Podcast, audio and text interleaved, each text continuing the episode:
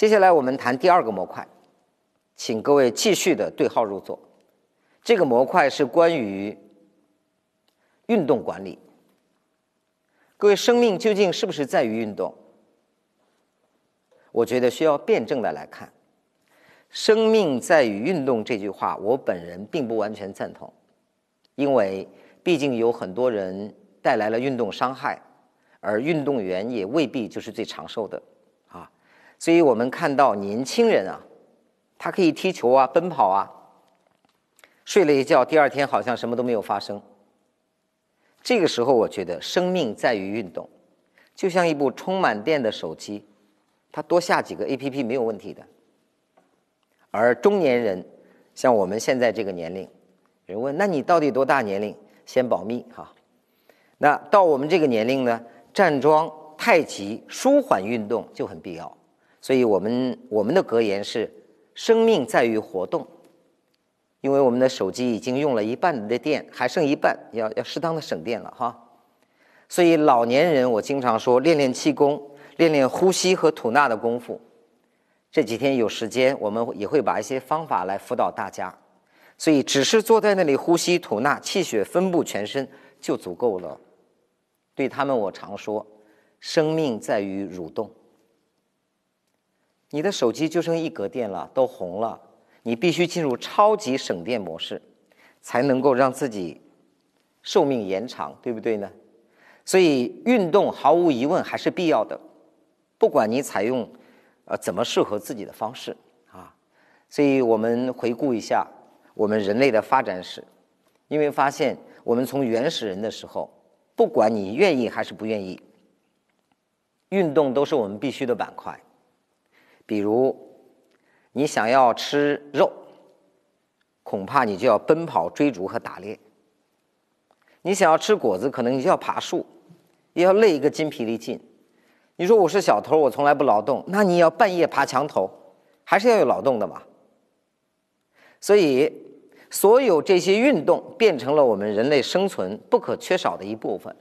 可是有没有注意到，文明的推进在让我们不断的退化？我们今天只需要有一个手指可以动，生存就不是问题。我们在手机上点来点去，点来了外卖小哥。如果你愿意的话，加上五十块钱，让外卖小哥帮你搅好都没有问题。所以你发现未来的社会当中，谁会越来越健康？不一定是你，也可能是那个送外卖的。就像马克吐温先生说：“送牛奶的一定比喝牛奶的身体好。”各位同意我的观点吗？所以缺少运动就会导致气滞血瘀，脸色不好，皮肤不亮。精神不健忘，睡眠不安稳，情绪有焦虑，慢病丛生，这些你有没有想过，居然是跟运动相关？各位先对照一下自己，我来说标准哦，每周运动四次，每次四十分钟，这是四乘四，心跳要突破一百二，要达到微微出汗的状态。这是维持健康的必要条件。请问各位朋友、各位同修，你做到了吗？假如做到了，你目前的病症跟运动模块无关；假如没有做到，很可能就是这里导致的。那么我们要不要开始改变呢？在这几天当中，我们会尽可能的辅导大家一些没有运动伤害、普遍适用的运动方式。你像以前我教瑜伽，啊，我们称之为叫凡禅 Yoga，呼吸、吐纳、禅坐、经行、拉伸、释放，一套非常棒的系统。可是告诉大家一个秘密，学的时候热火朝天，回到家你问他有没有坚持练，没有，为什么？没有时间。只有我开的药方他会坚持吃，你不管教他任何练功的方法，他都不会练。你教他拍打。呃，这个拉伸等等，回到家练了没有？没有，为什么？没有时间。所以各位，最佳的运动方式是什么？告诉各位一个秘密：运动方式不重要，坚持最重要。凡是过于辛苦的、不能坚持的运动方式，都不适合你。所以各位，你知道，对于广场舞大妈来说，最好的运动方式是什么？是跳广场舞。那你知道，她风雨无阻出去跳，你说今天不要去了，她要跟你发火。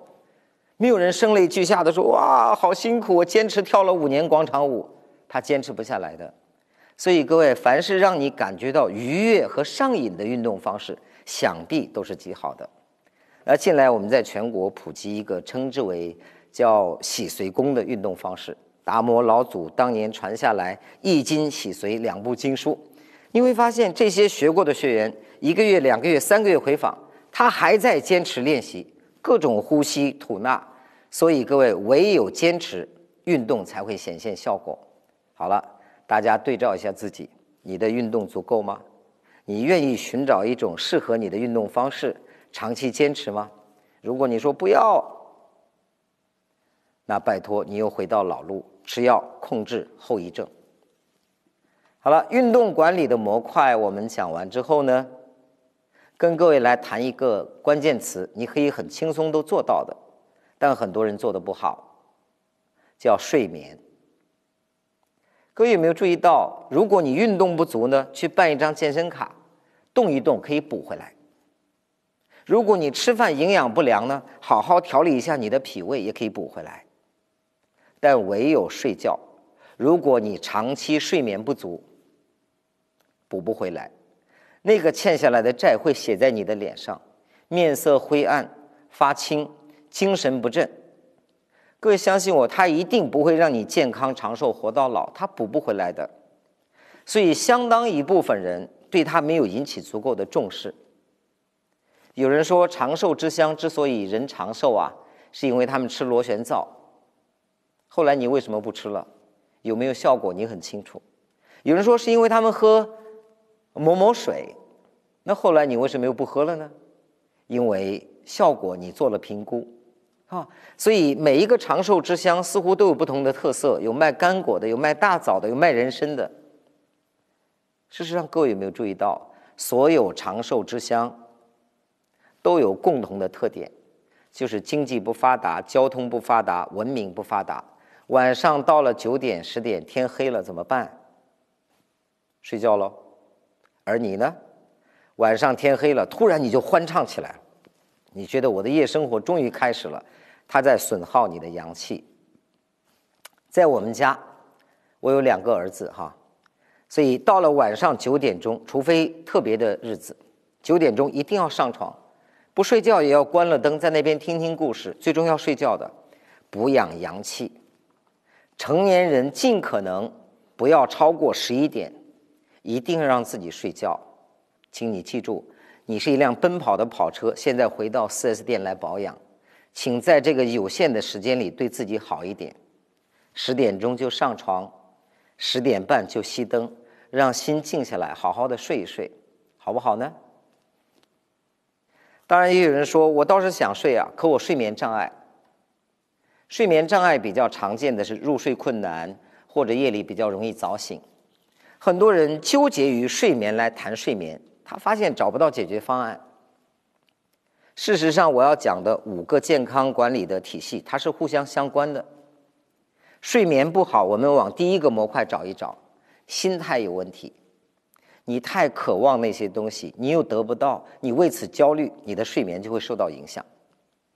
会不会呢？所以在睡觉之前要学会调呼吸。我们在课堂上接下来也会教大家呼吸和打坐的法门。当你学会调整呼吸，把心神收回来，把注意力全然的观察自己，我们叫观自在菩萨，观察自己的存在，你就是菩萨了。菩萨怎么会有睡眠障碍呢？所以要从调心开始，控制欲望啊。所以有人说没心没肺的人都睡得好吗？另外一个，我们可以从第二项再找找原因。运动不足就气血衰败，晚上你就会早醒，这些都是睡眠障碍的原因。一定要注意管理好睡眠，它跟你的健康密切相关。